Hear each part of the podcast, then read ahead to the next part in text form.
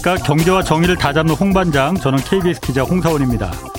일본의 경제 성장률이 지난 3분기에 다시 마이너스, 마이너스 0.8%로 떨어졌습니다. 7월 올림픽을 앞두고 기대 효과로 2분기에 잠깐 플러스 성장을 보였지만은 3분기에 곧바로 다시 마이너스 성장률로 돌아선 것입니다. 1964년 도쿄 올림픽을 기점으로 일본 산업과 경제가 비약적 발전을 이룩한 것처럼 올해 개최된 이 두 번째 도쿄 올림픽을 일본 경제 성장의 기폭제로 삼으려고 했지만은 뭐 결론적으로 올림픽 특수는 없었습니다. 새로 출범한 기시다 내각은 사상 최대 규모의 경제 대책을 내놨는데 그래서 오늘 일본 이 새 내각의 경제 대책 그리고 앞으로 한일 관계 전망까지도 한번 좀 짚어보겠습니다. 자 그리고 이번 주 청취자 여러분을 위한 책 선물 이벤트 진행합니다. 개그맨 황현희 씨가 쓴 경제 에세이 비겁한 돈을 매일 네 분씩 추첨해서 보내드립니다. 투자의 원칙과 기본을 담은 책 비겁한 돈이 받고 싶은 분은 성함 연락처 그리고 주소와 함께 짧은 문자 50원 긴 문자 100원이 드는 샵 9730으로 문자 보내주시기 바랍니다. 자 홍사원의 경제쇼 출발하겠습니다. 유튜브 오늘도 함께 갑시다.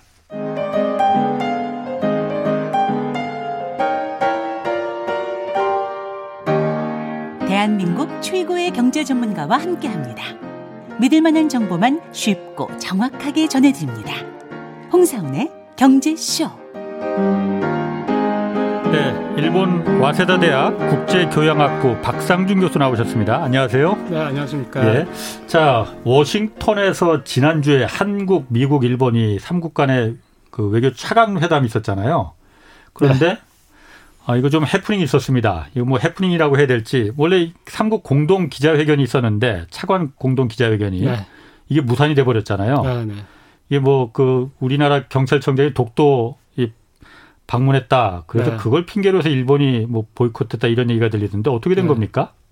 네, 뭐 말씀하신 그대로고요. 일본에서 그렇게 관방 장관이 발표를 했습니다. 예. 독도 문제에 대해서 그걸 용인할 수가 없기 때문에 예. 경찰청장이 독도를 방문한 것을 그렇기 때문에 이제 같이 삼자 공동 회견은 할수 예. 없었다. 네. 거기에 대해서 어. 강력하게 항의하기 위해서 뭐 그런 이야기 있었고요. 예. 네. 일본이 어그 2000, 그 10, 2009년에도 어, 한국의 경찰청장이 독도를 방문한 적이 있다고 하더라고요. 있었어요. 네, 예. 저도 몰랐는데 이제 아. 이번에 뉴스 듣고요. 예. 네, 근데 2009년 10월이던데 그때는 제가 그 도쿄에 있을 때였어요. 제가 네. 뭐 도쿄 방학이라든가 아니면 안식년이라 했으니까 도쿄 없을 때도 있는데 네. 도쿄에 그때는 있었지만은 전혀 몰랐어요. 그때야 뭐 그, 한일 관계가 지금처럼 나쁘지 네, 않았으니까. 네. 그러니까 네. 그 일본의 그 10년 전에 일본하고 예. 20년 전에 일본이 또 지금의 일본하고 다르거든요. 예. 그러니까 일본이 그동안에 우경화가 많이 됐다는 거는 아시고요. 예. 또 영토 문제에 굉장히 천착을 많이 해요. 예. 그 점점 점점. 그래서 뭐 이번에 그 영토 문제에 대해서 물러나지 않겠다는 것을 일본 국민한테 보여줌으로써 일본의 우경화된 국민들한테 어필하려는 정치적 의도도 있을 것이고요. 예. 근데 또 일본은 반대로 어, 한국의 경찰청장이 독도에 방문 독도를 방문한 것을 네. 한국인들은 별로 신경을 안 쓰잖아요. 거기에 대해서 막 어떻게 뭐 판단도 안 하고 있는데 네.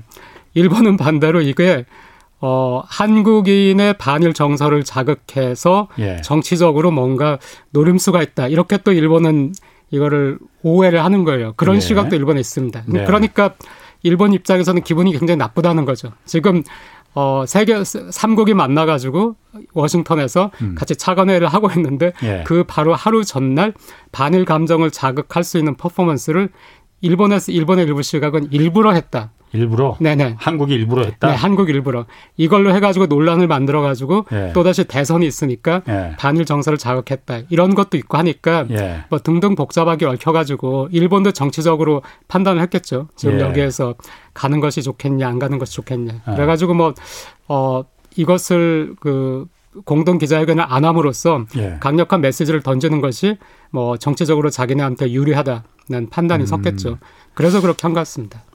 어쨌든 독도에 그 우리나라 군 병력이 가 있는 게 아니고 경찰 병력이 가 있으니까 네. 경찰청장이 네. 고생한다고 네. 이제 꼭할수 있는 거 아닙니까? 그런데 시기적으로 좀 그 묘했다 이거군요.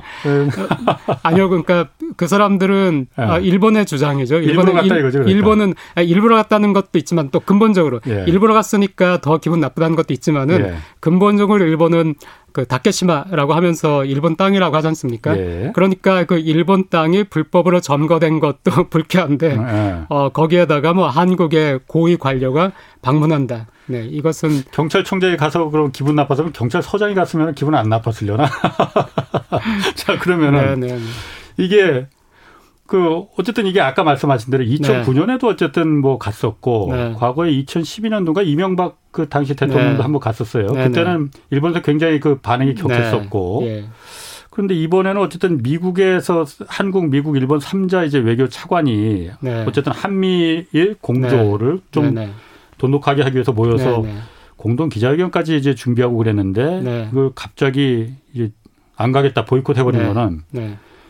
뭐 심각한 외교적 결례 아닌가요 이거 네. 그렇게까지 할 만한 사안이었나요?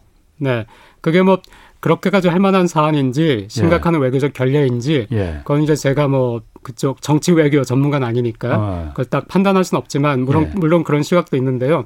저는 이제 청취자분들에게 좀더 그 심각한 문제랄까요? 좀더 예. 예. 심각하게 그 말씀을 드리고 싶은데 이런 문제가 발생하면은 독도 예. 문제 관련해서 다른 것도 마찬가지예요. 위안부, 뭐 징용도 마찬가지지만 독도 문제 예. 이런 해프닝 같은 게 발생하면은 한국에서도 막 여론이 들끓고 분노하고 비난하고 일본 비난하고 독도는 한국 땅이야라고 얘기하고 어 항상 그러고 끝나요. 예. 그러고 끝나는데 어.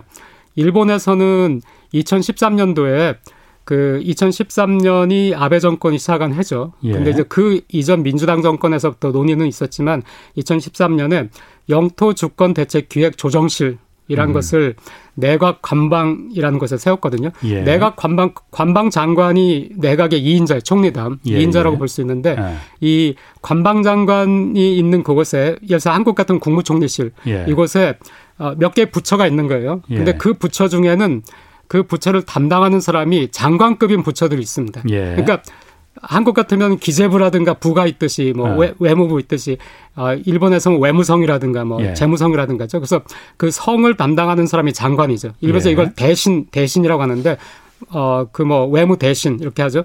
대신이라고 하는데 대신의 지위를 가졌지만 자기의 그 부처 성이 없이 예. 관방 그 장관이 아. 있는 곳에 실만이 있는데 예. 거기를 이제 담당하는 그 장관들이 있어요. 예. 그 수준의 영토 주권 대책 기획 조정실이라는 아. 것은 이것을 담당한 이걸 담당한 사람은 이 실 외에도 몇 개를 더 담당하고는 있지만은 예. 이걸 담당하고 있는 사람이 장관 수준, 대신 수준이거든요. 음. 그러니까 대신 수준의 관료를 앉혀가지고 음. 이제 영토를 우리가 그 지키겠다. 이걸 2013년도에 만든 다음에 2018년도에는 이 실에서 영토 주권 전시관이라는 것도 개설해서 예. 굉장히 일본에서는 체계적으로 이거를 홍보도 하고 자료도 수집하고 준비를 아. 하거든요. 일본이 주장하는 게그 국제 그 사법재판소 거기 예. 가자는 거잖아요. 한국에 그렇죠. 늘 예, 예. 그러면서 자기네는 국제 사법재판소 가서 거기서 심판을 받자고 얘기하니까 자기네가 떳떳하다고 일본 음. 국 내외에 이제 홍보를 하는 거예요. 예. 한국은 왜 떳떳하면 너희가 정말 자신 있으면 음. 왜안 가느냐 예. 이렇게 하면서 일본에서는 과거부터 이 조정실이라는 것이 생기기 전부터 일본에서는 이 독도 문제 또 북방 영토에서 러시아하고도 문제가 있고 예. 센카쿠에서 중국하고도 문제가 있죠. 네. 이것들을 담당하는 음. 공무원들이 있어가지고 예. 체계적으로 관리를 계속 하고 있는 거예요. 하고 아. 있는데, 그러니까 그 사법재판소 가자고 얘기를 할 정도로 사법재판소 가겠다는 각오를 하고 있는 거예요. 예. 한국은 예. 당연히 안 가죠. 그렇죠. 우리 영토라고 믿고 있고 우리가 지금 어 그걸 실질적으로 지배를 하고 있으니까 예. 당연히 안 가지만은 그 안 가는 데서 멈추고 분노하고 비난하면서 멈추면은 계속 일본은 지금 일본에서는 어떤 얘기들을 하냐면은 예. 자 미국한테 지금 심각한 결례라고 했잖아요. 그 미국이 완전히 없앴다 가지고 이 말도 안 된다 여기까지 와가지고 이게 무슨 예. 짓이냐 이렇게 하면 일본도 물러났겠죠. 예. 근데 미국에서 그냥 셔먼 장관이 발표할 때 음. 한국과 일본 사이에서는 그 의견의 불일치 그러니까 예전부터 있어왔고 음. 지금도 그 문제 때문에 이번 우리가 논의하는 북핵이라든가 뭐 중국 관련이라든가 이게 아니고 다른 어떤 문제 음. 때문에 음. 이 자리에 오지 못했다라고 얘기하고 예. 넘어갔거든요. 음. 이거를 일본의 또 일부 시각은 미국이 용인했다. 우리는 이게 심각한 음. 결례라고 얘기를 하지만은 예. 일본에서는 심각한 결례가 될 수도 있지만은 그걸 미국이 용인했다. 이거는 미국이 최소한 우리가 음. 봐도 중립이잖아요. 예. 중립이거나 아니면 더 나아가서 일본의 우파들은 미국이 일본을 어느 정도 이제 지지한다는 쪽으로까지 국민들한테만 얘기를 하거든요. 어. 그러니까 아전인 수식으로 해석을 한다 이거죠. 예, 예, 예. 예. 그러니까, 그러니까 항상 보면은 미디어가 어떤 보도, 미국에서 일어난 한일 간의 어떤 충돌을 미디어가 보도할 때 예. 한국의 뉘앙스하고 일본 의 뉘앙스는 항상 달라요. 예. 한국은 항상 어. 한국의 유리한 쪽으로 그걸 보도를 어, 해요. 예, 그러니까 한국 예. 사람들은 예. 그래서 아 국제사회가 한국을 응원하는구나 어. 생각해요. 근데 일본에서는 국제사회가 일본을 응원하는 음. 것처럼 미디어가 보도를 음. 해요. 예, 예. 그러니까 일본 사람들과 한국 사람들 사이에서 점점 이 그 독도 문제라든가 위안부 문제를 보는 시각에서 갭이 예. 생기는 건데 음. 제가 말씀드리고 싶은 거는 그러면은 청취자 여러분들도 한번 생각을 해보세요. 한국에는 독도 문제를 전담한 부처가 있나요? 아니면 5년마다 대통령 선거가 있는데 정권이 바뀔 때마다 아니면 정권이 안 바뀌어도 마찬가지죠. 예를 들어서 김대중 노무현 아니면은 그 이명박 박근혜처럼 같은 당이지만 대통령이 바뀌었을 때 음. 5년마다 부처가 완전히 쪼개지고 날아가잖아요, 한국은. 지금도 얘기하잖아요. 음. 뭐 기재부 어떻게 하겠다 하면서 예. 그 5년마다 부처가 쪼개지고 날아가는데 그러면은 독도를 전담하는 부처, 부처가 있는지 아니면은 독도를 전담하는 전문가가 그 음. 공무원 조직 내에 있는지 한국은 국제사법재판소에 간다는 각오로 그거를 위해서 거기 가도 우리가 일본에 대해서 완성을 한다는 각오로 얼마나 준비하고 있는지 한번 청취자 여러분들도 한번 물어보세요 스스로에게. 내가 얼마나 알고 있는지. 그러면은 의외로 한국에서의 굉장한 오해가 음. 일본 사람들은 독도에 관심 없어. 잘 몰라. 이건데 아니에요. 반대예요. 관심 많다 이거죠? 네. 일본에서는 음. 또 홍보를 많이 했고 예. 일본은 빼앗긴 입장이니까 뺏으려고 하니까 적극적으로 홍보하고 공격적으로 나오잖아요. 예. 그러니까 홍보도 많이 하고 음. 자료도 많이 제시하고 하는데 한국은 이제 우리 거니까 하는 게 저는 아니라는 생각이라고 생각하는데 음. 그런 생각에 그냥 같은 레파토리만 반복하는 거예요. 예. 발전이 없어요. 음. 음. 논리라든가 어떤 증거 수집이라든가 이런 거에서. 그러니까 저는 반대로 어떨 때 그런 생각이 들어요. 독도, 다케시마, 어, 일본 사람들이 더 많이 하는 거 아닌가? 음. 한국의 20대 청년하고 일본 20대 청년이 부딪혔다. 서로 싸운다. 한국 대학생이 이길 수 있을까? 예를 들어서 음. 유튜브 같은 거 보면은 거기에 막 한국 대학생 아 대, 학생인지 모르겠어요. 음. 아무래도 젊을 것 같은데 한국인과 일본인이 막 유튜브에서 영어로 싸워요. 예. 근데 일본 애들은 거기서 자기네 외무성에서 음. 교육 받은 대로 음, 예. 체계적으로 A, B, C, D 하면서 왜 일본 건지를 얘기를 하는 거예요. 그러면은 예. 영어로 막 거기서 싸우고 있는 한국인은 그 A, B, C, D를 논리적으로 이걸 격파를 해야 되잖아요. 예. 그러면 영어로 보는 제3국 사람이 아 역시 한국당이네 생각할 거 아니에요. 근데 거기에다가 비아냥대고 비난하고 식민지 지배 이런 걸 얘기하면서 그 A, B, C, D에 대해서 충분히 깰 수 있는데 우리가 알고 있는 논리만으로도 깰 수 있는데도 그거를 깨지 않고 그냥 욕만 하고 넘어가는 경우가 많아요. 음. 그럼 저는 너무 음. 답답하고 이번 그렇군요. 이 사태를 아. 보면서도 여기서 멈추지 말고 한국은 얼마나 준비하고 있는지 한국의 다음 세대는 여기에 대해서 얼마나 알고 있고 또 얼마나 준비하고 있는지 이 다음 세상이 어떻게 변할지도 우리가 알 수 없고 국제사회의 기류가 어떻게 될지도 알 수 없으니까 음. 저는 최악을 음. 상정하고 준비를 해야 된다고 생각하기 때문에 음. 이번 이 해프닝이 일본이 그냥 한 번 일으킨 해프닝이지만 한국의 어떤 기회가 될 수 있다고 생각합니다. 이걸 음. 계기로 예. 좀더 한국도 준비를 하고 만약 이 영토를 정말 우리가 지켜야 된다라고 생각한다면은 정말로 그냥 각오를 해야 되지 어, 그냥 지금처럼 그냥 뭐 우리가 지배하고 있으니까 하면서 어, 이렇게 하는 거는 저는 별로 그렇게 좋은 건 아닌 것 같아요. 그러니까 우리 뭐 이게 뭐 경제쇼 프로그램이니까 네네. 이게 네. 다 어쨌든 한국, 미국, 일본 간에 지금 네, 어쨌든 네네. 이번에 외교 차관도 모인 게 네네. 중국에 대한 견제를 이제 공고화하기 위해서 그 경제적인 문제도 다 포함되니까 이런 주제가 이제 나오는 네, 건데 네. 뭐 독도 문제가 사실 일본에서야 아, 그렇게 나올 수 있지만은 네. 한국에서 어차피 거기서 실효적인 지배를 하고 있고 네. 이게 어차피 싸움을 시작하면은 네. 우리가 진창에 빠질 수밖에 없는데 네, 네. 그러니까 철저하게 무시하는 전략으로 가는 네. 거잖아요.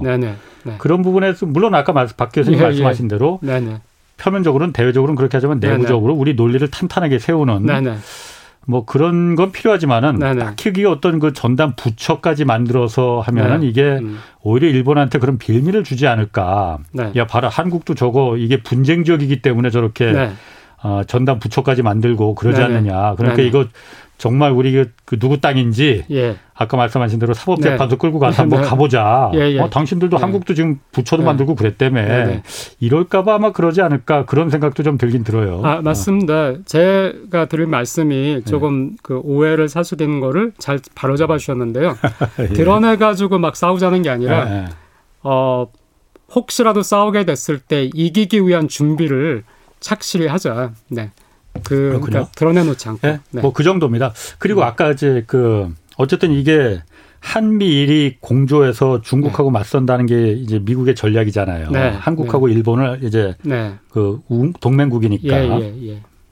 미국 입장에서는 어, 사실 아까 말씀하시게 웬디 셔먼 네, 부장관이 예. 뭐 그렇게 좋게 좋게 좋은 게 좋은 거다로 이제 넘어가긴 네, 했는데 네. 사실 그렇게 말하지 않고 달리 네. 말할 수는 없었을 것 같아요. 제가 웬디 셔먼이라 하더라도 예, 예, 야 예. 일본 왜 그래? 네, 뭐 당신을 이러면 안 돼라고 어떻게 혼내줄 수도 없는 거잖아요. 그 자리에서 구체적으로 그렇다 보니까는 겉으로는 그렇게 말했지만 미국 입장에서는 굉장히 당혹스러울 것 같아요. 그리고 음. 또 지금 그걸 바라보는 중국 입장에서는 네. 반대로 매우 흐뭇할 것 같다는 생각이 들거든요.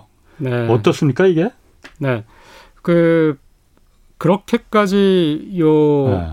이번에 이 해프닝이 예, 아주 큰, 네, 아주 네. 큰 이슈라고는 제가 보이지 않거든요. 예, 예. 왜냐하면은 지금 현상 유지 그대로라고 보고 있습니다. 지금 그대로가 한미일 공조도 가거든요. 예. 그래서 한국에서 굉장히 그 관계가 악화됐을 때도 지소미아 같은 경우에도 이 연장을 안 하겠다. 이걸 예. 지소미아를 통해서 안 하겠다는 어, 의향도 여러 번 내비쳤지만 결국에는 그냥 유야무야 지소미아 그냥 지금 아무 얘기 없이 예. 흘러가거든요. 그러니까 예. 한미일 공조가 가고 있는 상태에서 일본과 한국 사이에 그 갈등은 계속해서 지금 진행 네. 중인데 이게 같이 가면서 한국과 일본 사이에서는 가끔가다 이렇게 충돌이 발생하잖아요. 예. 그렇지만 이 충돌로 인해 가지고 지금까지 한미일 공조가 깨지진 않았기 때문에 음. 네, 일, 미국도 이걸 그냥 유지하고 가고 있는 것 같고 예. 미국은 어쨌든 한국과 일본이 서로 다투더라도 네. 한미일 공조가 되면은 경제적으로 지금 그 미국은 중국을 배제한 그 블록을 만들고 싶어 하니까 예. 네, 그렇게 되는 것 같고 하지만은 그 한국과 일본이 이렇게 해서 음. 계속 갈등 관계를 가 있다는 거, 갈등이 야기된다는 거 이것은 미국 입장에서도 한미일 공조에도 음. 좋지 않으니까 예. 미국은 최대한 그거를 조정을 하든지 아니면은 좀 그 한일 간에 어느 정도 그 수그러들기를 미국 측에서는 네. 원하겠죠. 중국 입장에서는 이번 해프닝 보고 속으로 웃지 않았을까요? 속으로는 했을 네. 것 같은데. 속으로는 균열이 있으니까 좋긴 네. 했겠죠. 네. 네. 네. 중국은 그러면 이런 한미일 공조에 대해서 네. 이걸 심각하게 그 그, 그, 중국의 핵심 이익에 지금 그 반하는 네. 심각한 위협으로 받아들이고 있을까요? 그 중국 입장에서는 한미일 공조, 그러니까 경제라는 음. 측면에서 본다면요. 예. 한미일 공조에 굉장히 신경을 쓴다기보다 지금 현재는 미국과 중국의 대립, 음. 그리고 미국이 경제적으로 가하는 압박. 예. 그러니까 중요한 부품 같은 거를 중국 기업에 수출하는 거를 금지시키고 예, 예. 한국 같은 경우에 음. 그 일본에서 세계 품목, 세계 품목만 수출을 그 금지시킨 것이 아니라 이제 규제를 했죠. 음. 규제를 시작했을 때도 굉장히 난리가 났는데 예. 지금 미국은 중국에 대해서 더 광범위한 분야에 대해서 예. 규제를 하고 있거든요. 그러니까 그게 굉장히 중국으로는 서로는 신경이 쓰이고 중국은 한미일 공조는 상관없지만은 일본과 한국이 경제적으로 정치적으로는 음. 일본 같은 경우에는 확실히 미국 편이라는 거를 일본은 어, 뚜렷하게 했고요. 그렇죠. 여러 번 예, 발표를 예. 했고요. 예. 근데 경제적으로는 여전히 사실 물밑에서 기업들은 오히려 중국에 대한 투자를 늘리거든요. 그러니까 음. 어떤 분쟁이 발생해서 예. 일본에서 제품이 중국으로 가지 못하거나 예. 서로 무역이 규제 때문에 원활하지 못할 경우에 차라리 어떤 것들은 중국에 생산 거점이 있는 게 유리하니까 예. 그것들에 예. 대한 투자를 오히려 음. 최근에 늘리는 경향이 있을 정도예요. 그러니까 음. 중국은 그런 식으로 경제적으로 일본과 관계가 끊어지지 않으면 상관없다는 것인 것 같고 한국은 그 다음이긴 하지만은 예. 한국에 대해서는 중국은 경제적으로 중국을 배신할 수가 없다라고 생각을 하겠죠. 그러니까 음. 한미일 공조의 위협을 일본과 한국에 대해서는 경제적으로 중국과 떨어질 수 없다고 생각을 할 것이기 때문에 네. 그거는 크게 중국은 위협으로 느끼지는 않을 것 같아요. 그러니까 아. 그걸 위협으로 느낀다면은 일본과 한국을 대상으로 해서 이미 메시지를 발신을 했겠죠. 아. 네, 가만히 예. 있다는 것이. 하지만 지금은 우선은 미국과 이그 경제 아. 전쟁, 아. 무역 전쟁 예. 이거에 중국은 집중을 하고 있는 것을 보입니다. 그렇군요. 자, 다음으로 넘어가서 자, 일본 기시다 새 내각이 이제 출범했 출범했어요. 근데 아, 출범하자 이제 사상 최대 규모의 경제 대책을 발표했다고 하거든요. 네. 사상 최대 규모라는 게 뭐 어느 정도길래 뭐 그 그리고 어떤 내용인지 네. 궁금하거든요. 네. 그러니까 이번에 경제 대책을 발표하면서 사상 최대라고 하는 것이 예. 그 정부 예산. 예. 그러니까 경제 대책 발표하면서 민간의 그 투자도 받을 수 있으니까 예. 그 부분도 조금 있지만은 그거를 제외한 정부 예산만으로 55.7조 엔, 약 56조 엔이니까 뭐 10배 해서 어, 원으로 한다면은 560조, 560조 원. 예. 그러니까 뭐 어마어마 엄청나네. 네, 어마어마하죠. 이, 1년에 네. 그런 건 아니겠죠? 1년에 아, 그런 거예요? 네, 1년에 그렇습니다. 어. 네, 1년에 그렇게 예. 하겠다는 겁니다. 예. 네. 그리고 어 이거를 하기 위해서는 지금 현재 가지고는 일본의 GDP가 570조 엔 정도거든요. 예. 570조 엔. 그래서 예. 570조 엔, 뭐 580조 엔 뭐 그 정도인데 5,800조 원이겠네. 우리나라 돈으로는. 그렇죠. 예. 네, 네. 근데 일본의 예산은 100조 엔 정도예요. 예. 100, 뭐 7, 8, 뭐 110 조금 안 될 거예요. 100조 엔 정도? 100조 엔 좀 넘죠. 그러니까 100조 엔 정도니까 일본은 좀 계산하기가 편해요. 100으로 생각하고 네. 하면 되니까. 근데 일본 예산이 100조 엔 정도인데 이번에 절반이네. 추경. 네. 네. 이걸 하기 위해서는 기존 예산에서 이미 그 과거부터 이제 추진했던 게 있겠죠. 예. 있지만은 돈이 부족하니까 추경을 해야 되지 예. 않습니까? 예. 그 추경이 30조, 32조 엔 음. 정도의 음. 추경을 지금 생각하고 음. 있으니까 100조 엔이 예산인 나라에서 32조 엔의 추경이다. 30%의 추경이다. 음. 하니까 굉장히 와, 이 나라 빚도 많은데 이래도 되나? 어, 뭐에다 그렇게 쓴다는 거예요? 아, 네. 그게 분야가 네 군데예요. 예. 네 군데로 그 나눠 가지고 코로나 대책이라는 거. 그러니까 지금 코로나로 피해를 받은 사람이라든가 예. 뭐그 코로나 때문에 그 격차가 아. 커졌으니까 예. 저소득층을 지원한다든가 예를 들어서 뭐 그 주민세가 비과세되는 그러니까 소득이 낮으면 주민세가 비과세되죠. 그 예. 그 주민세가 비과세되는 어, 계층에 대해서는 18세 미만의 아 그 계층에 대해서는 그 세대당 10만 엔 을 음. 이제 지급한다든가 100만 원 정도. 네네네. 예. 그런 코로나 대책이 있고요. 예. 또 이제 경제 활동이 재개되잖아요. 예. 그러니까 뭐 예전에 일본에 있었던 뭐 말도 많고 탈도 많았던 Go To Travel 네 그런 아, 거에 이제 준비하는 거. 네네 거기에 또 예산이 예. 들어가야 되고요. 또 그 다음에는 어 크게 들어가는 것이 성장 전략 예전부터 막 성장 전략, 음. 성장 전략이 있었지만 굉장히 성장 전략 얘기를 많이 해요. 그래서 예. 그 10조엔 규모로 대학 펀드 같은 거 만들고요. 예. 아 이것도 참 제가 말씀드리고 싶은데 네. 어 일본에서 그 한국에서 그런 말을 많이 들어요. 경제가 안 좋고 하면은 예. 먼저 연구비가 깎인다는 거예요. 음. 그러니까 대학 교수들이 예, 예. 아 요즘은 경제 안 좋아서 연구비가 팍팍 깎인다. 예. 작년에 있었던 연구비도 막 팍팍 깎인다.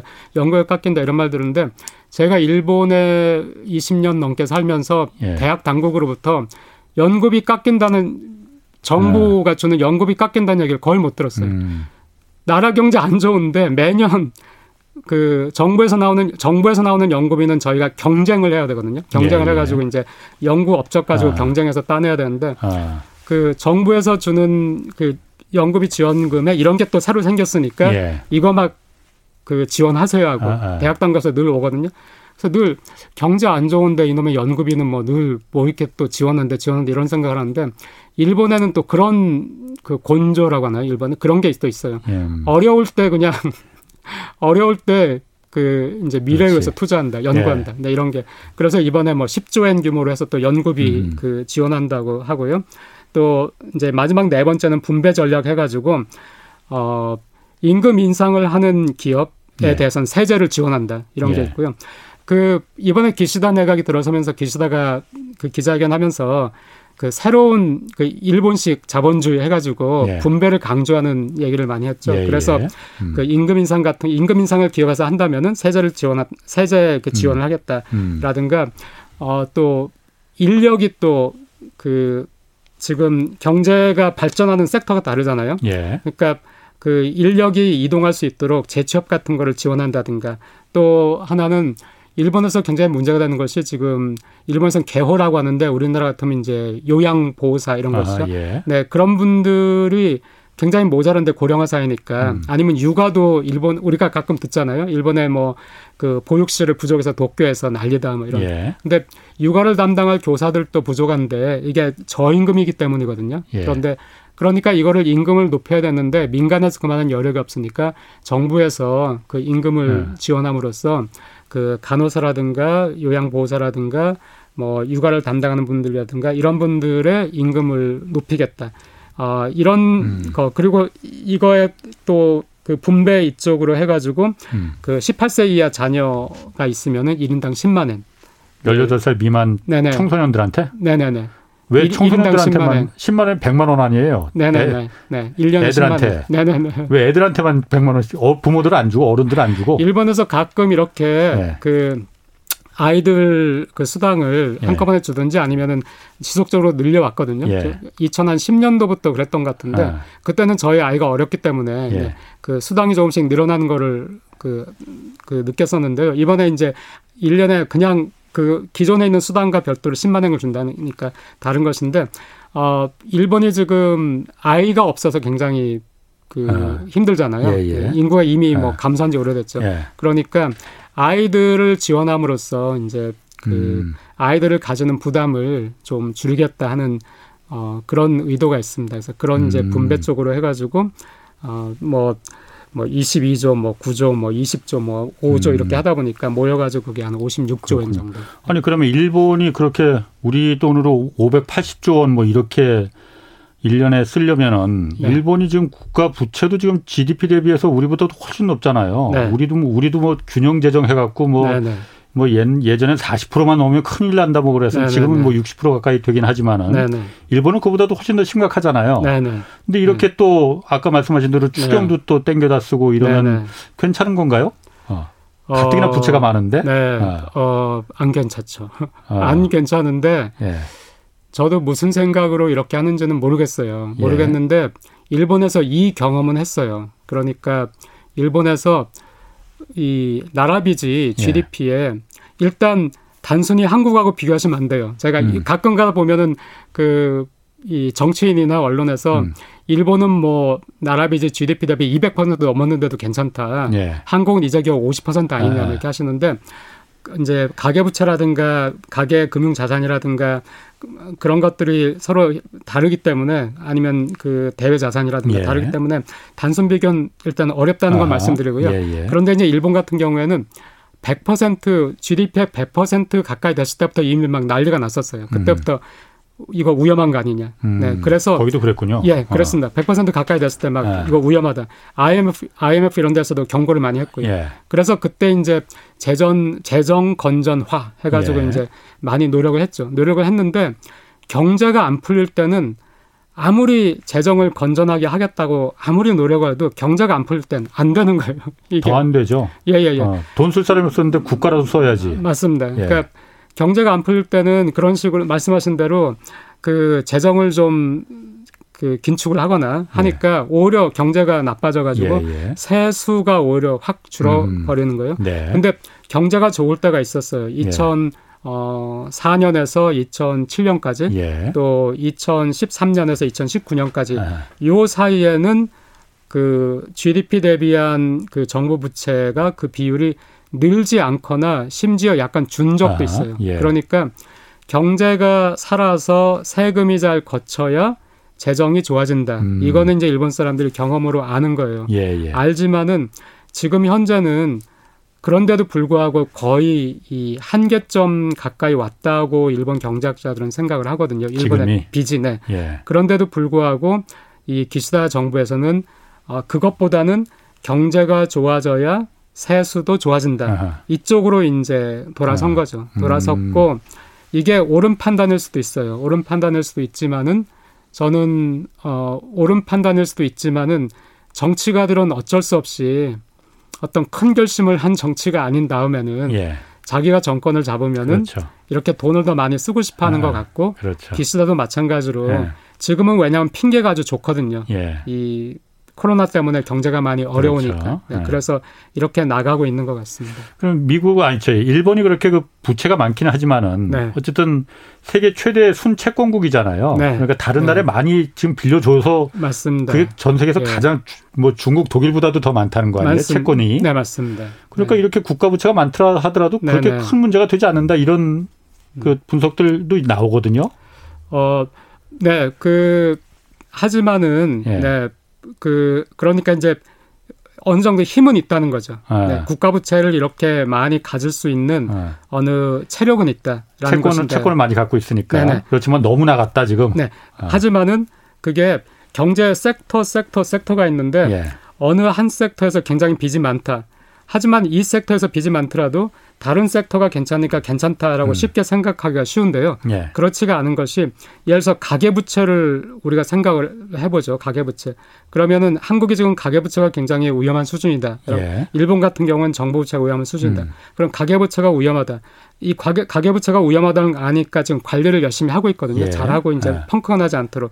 그런데 만약 하나 이게 펑크가 난다. 예. 펑크가 나면은 가계부채가 펑크가 난다는 얘기는 이 금리가 인상되거나 했을 때 또 아파트 값이 떨어졌을 때 내가 1억짜리 아파트를 한 8천만 원 음. 융자를 내 가지고 샀는데 이것이 한 7천만 원, 원 네, 내려갔다. 예. 내려갔는데 나는 8천만 원에 대한 이자를 갚아야 되는데 예. 이율은 또 2% 3% 올라갔다. 예. 그럼 견딜 수가 없거든요. 예.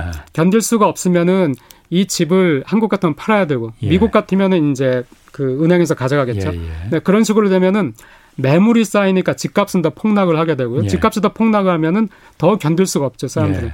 그렇게 되니까 이제 소위 미국에서 얘기한 서브프라임 모기지 그렇죠. crisis 같은 그런 예. 것이 발생을 하기 때문에 그때는 정부가 아무리 재정이 건전하다 하더라도 음. 가계부채가 무너지면은 이게 경제가 굉장히 크게 충격을 받거든요. 마찬가지로 일본이 아무리 대외 채권을 가지고 있더라도 음. 이 대외 채권을 가지고 있는 것은 어, 일본 정부보다는 일본의 민간 부문이에요. 민간 음. 부문인데 예. 이 정부, 일본 정부가 가지고 있는 이 부채, 이 부채도 누가 채권을 가지고 있냐면은 민간이 가지고 있거든요. 아하, 예. 민간 입장에서는 아무리 해외에서 내가 재산을 가지고 있어도 내 재산 중에 일부는 또 정부에다 투자를 그렇지. 했거든요. 예, 예. 근데 이 정부에 투자한 채권이 펑크가 나면은 예. 민간도 손해가 큰 거예요. 음, 민간이 자선 사업가가 아닌 이상. 그렇죠. 아. 네, 그렇죠. 그러니까 민간이 이 음. 손해를 보게 되면은 예. 그래서 은행이 손해를 보게 된다. 그러면은 아 지금 이 상황이 이러니까 은행이 손해를 봐도 뭐 우리 좀 봐줘야지 이게 아니고 그렇죠. 은행이 손해를 보면은 그 은행장 음. 이하 그 관리 감독했던 사람들은 다 예. 책임을 져야 돼요. 음. 그러니까 그 사람들은 어느 정도 위험해지고 어 이거 안 되겠다 싶으면은 그때는 이제 정부 채권을 투매할 수도 있거든요. 예. 더 싸지기 전에 아. 이렇게 되면은 소위 말하는 이제 그, 그 뱅크런이라고 해가지고 아. 네, 패닉이 발생하게 그렇지. 되니까 예. 굉장히 잘못되면 위험할 수 음, 있는 그건데. 그러게요. 네. 그러니까 흔히들 그러니까 일본이 세계에서 책, 그 다른 나라에 돈을 가장 많이 그 빌려준 채권국인데 네. 국가 부채 그거 뭐 아무 문제 안 된다라고 말하는데 꼭 그런 건 아니군요. 지금 얘기 들어보니까 예, 알겠습니다. 예, 예. 지금 그러면 미국도 그렇고 뭐 한국은 조금 그보다 미국보다는 좀 덜하지만 물가 굉장히 오르고 있습니다. 그리고 네. 그것 따라서 지금 인플레, 뭐 공급 부족 공급 부족에서 난리다. 뭐 석유값도 오르고 뭐 부품도 안 들어오고. 네. 그래서 뭐 금리 올려야 된다. 네. 한국은 뭐 이미 그 한 차례 올렸고 네. 미국도 이제 뭐 내년부터 올린다 만다 네. 좀 얘기 나오지 않습니까? 네, 네. 일본은 그럼 어떻습니까? 일본은 계속 계속 디플레였었잖아요. 네, 잃어, 잃어 버린 30년이라고 할 정도로 물가가 예. 오히려 예. 안 오르서 걱정이었잖아요. 지금 일본은 어떻습니까? 어, 여전히 일본은 어? 참 여전히 왜 그럴까? 아, 참 네, 정말 정말 답이 없네요. 어. 네, 아 정말 아니 이 상태에도 물가가 안 오르면 어떻게 되는 거예요? 그러니까요. 어. 그 얼마나 이 구조적으로 고착이 됐는지 예. 정말 난리 난리 그 난리를 쳐도 예. 물가가 오르지를 않네요. 그 일본은 물가가 잘 안 오르고 있고요. 예. 근데 이제 일본이 늘 디플레했던 건 아니고 디플레도 마찬가지. 네. 박 교수님. 네. 듣는 시청자들이 예, 예. 물가가 안 올라서 왜 걱정인지 네네네. 그런 분들 의외로 많습니다. 아, 네. 네. 일정 부분은 물가가 좀 올라줘야만 이게 경제를 네. 돌아가게 만든 거죠. 네네네. 간단하게 먼저 설명해 주시고 네. 그다음에 일본이 그 네. 고민 한 번 좀 네. 얘기해 주시죠. 그럼 이 예를 들어볼게요. 내가 지금 사업을 하고 있어요. 예. 사업을 하고 있는데 내가 이 컵을 만들어 파는 거예요. 예. 이 컵을 만들어 파는데 이 컵이 지금 100원이에요. 예. 그래가지고 100원으로 생각하고 원재료 종이도 사고 아, 막 사야 되잖아요. 그렇죠. 원재료를 내가 90원을 투자를 했어요. 예. 투자를 해가지고 이 컵 100원짜리 컵을 만들었는데 팔려고 했더니 이게 90원밖에 안 되는 거예요. 아, 컵이 값이 예. 내려서 예. 어, 나는 이거 임금도 못 주잖아요. 그래. 망해야 아, 되잖아요. 예. 그러니까 물건이 내린다고 생각하면은 기업가 입장에서 투자를 못 하는 거예요. 할 이유가 없네. 네, 그렇죠. 예. 네. 그런데 또 소비자 입장에서는 물건이 내린다고 생각해 보세요. 지금 내가 현대차 살려고 하는데 지금 3천만 원 내야 예. 되는데 내년엔 이거 사람들이 다 2,700만 원 된다. 사겠나요? 내년에서 1년 참지. 참죠. 안 예. 사죠. 예. 그러면은 기업은 투자를 겁이 나니까 안 음. 하고 소비자는 그렇죠. 기다렸다가 사자 소비 아. 안 하고 그럼 기업은 더 팔 수가 없으니까 그렇죠. 더 투자를 안 하고. 그러니까 약간의 네. 물가 인상은 그래서 경제를 돌아가게 맞습니다. 만든다는 거. 예, 그런데 예, 예. 일본은 지금 계속 물가가 오히려 계속 내려가요, 그냥?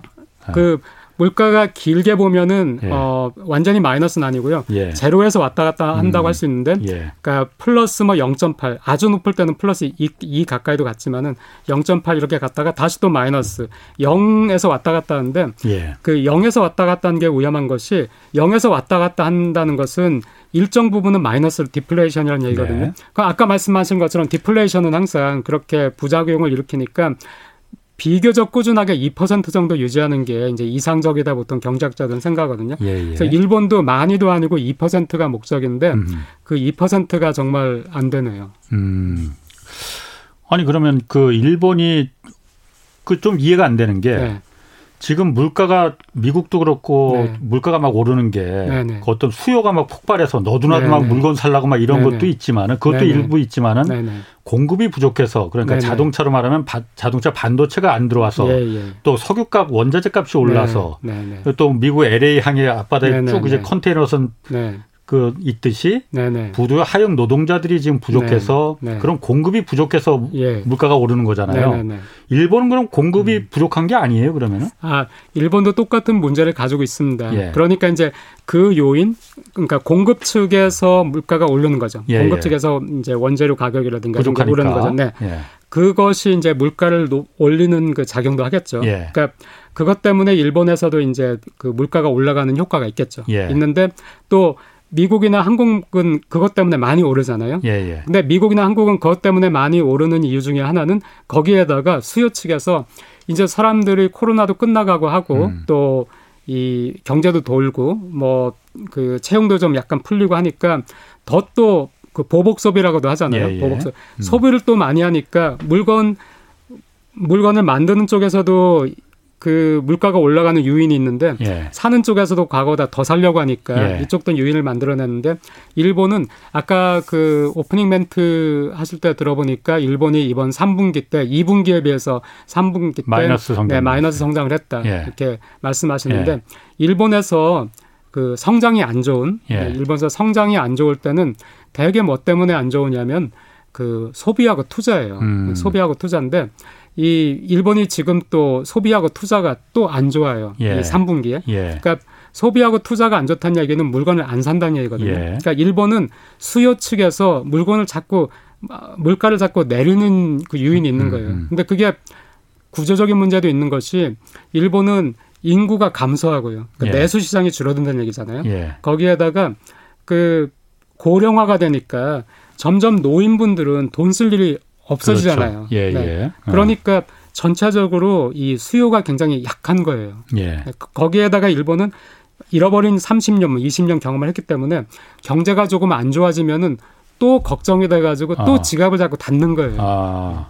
그러니까 그런 점에서 예. 어 디플레가 자꾸 발생하고 안 좋은데 한 가지 좋은 점은 그렇기 때문에 가계부채 문제는 제로예요. 가계부채는 가계는 어. 뭐 너무 단, 어. 탄탄해요. 금융자산 이런 걸 보면은 그러면, 하도 지갑을 닫으니까. 아.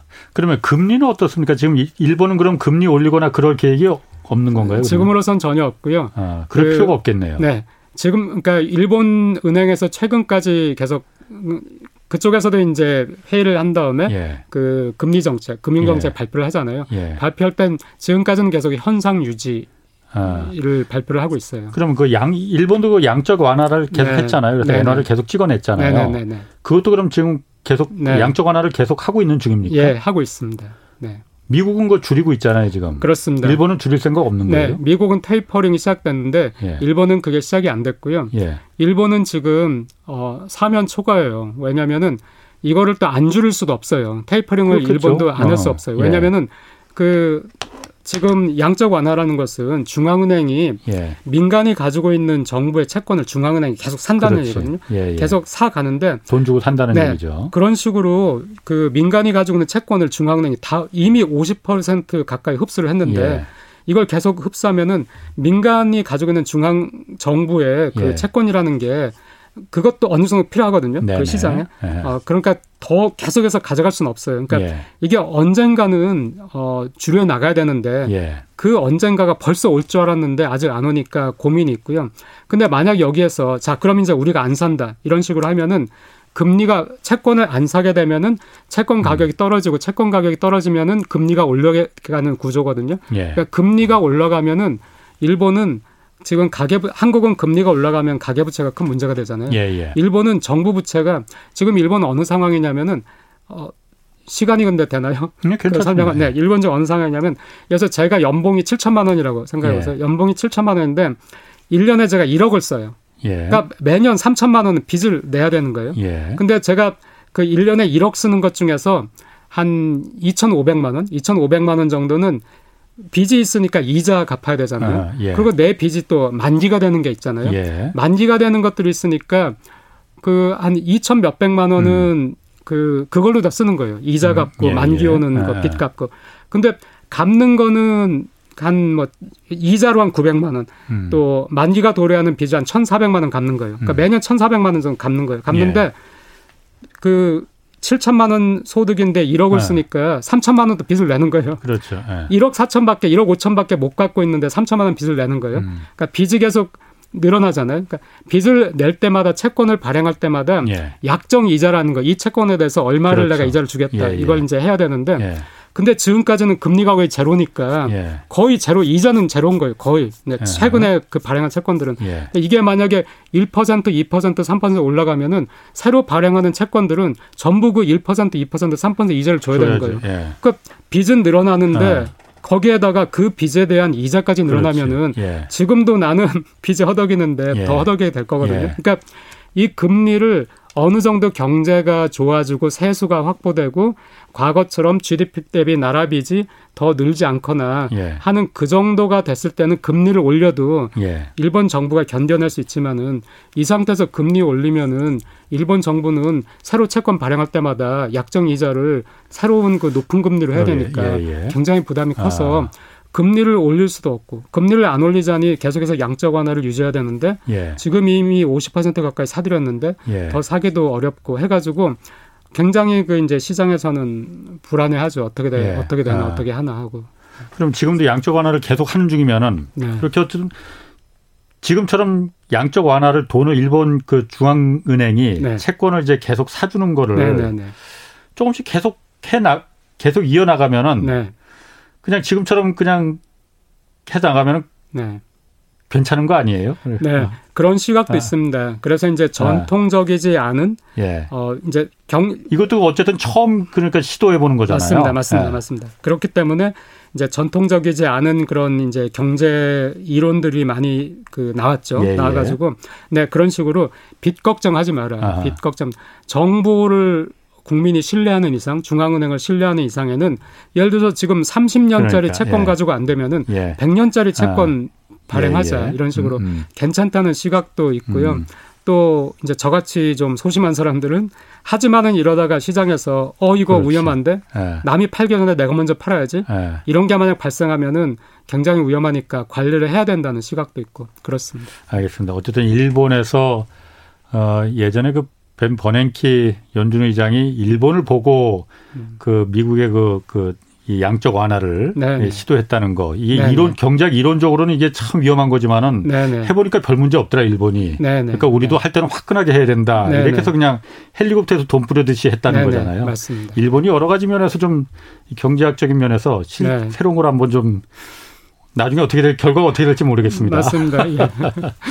자 그리고 네. 기시다 총리가 이제 미국과 이제 중국 견제에 예, 적극적으로 동참하는 경제 안보 네. 지금 강조하고 있잖아요. 네네. 그리고 네. 또 새로 내세우는 게 새로운 자본주의를 네네. 네. 내세우고 있어요. 네네. 새로운 자본주의라는 게 뭘 말하는 건가요?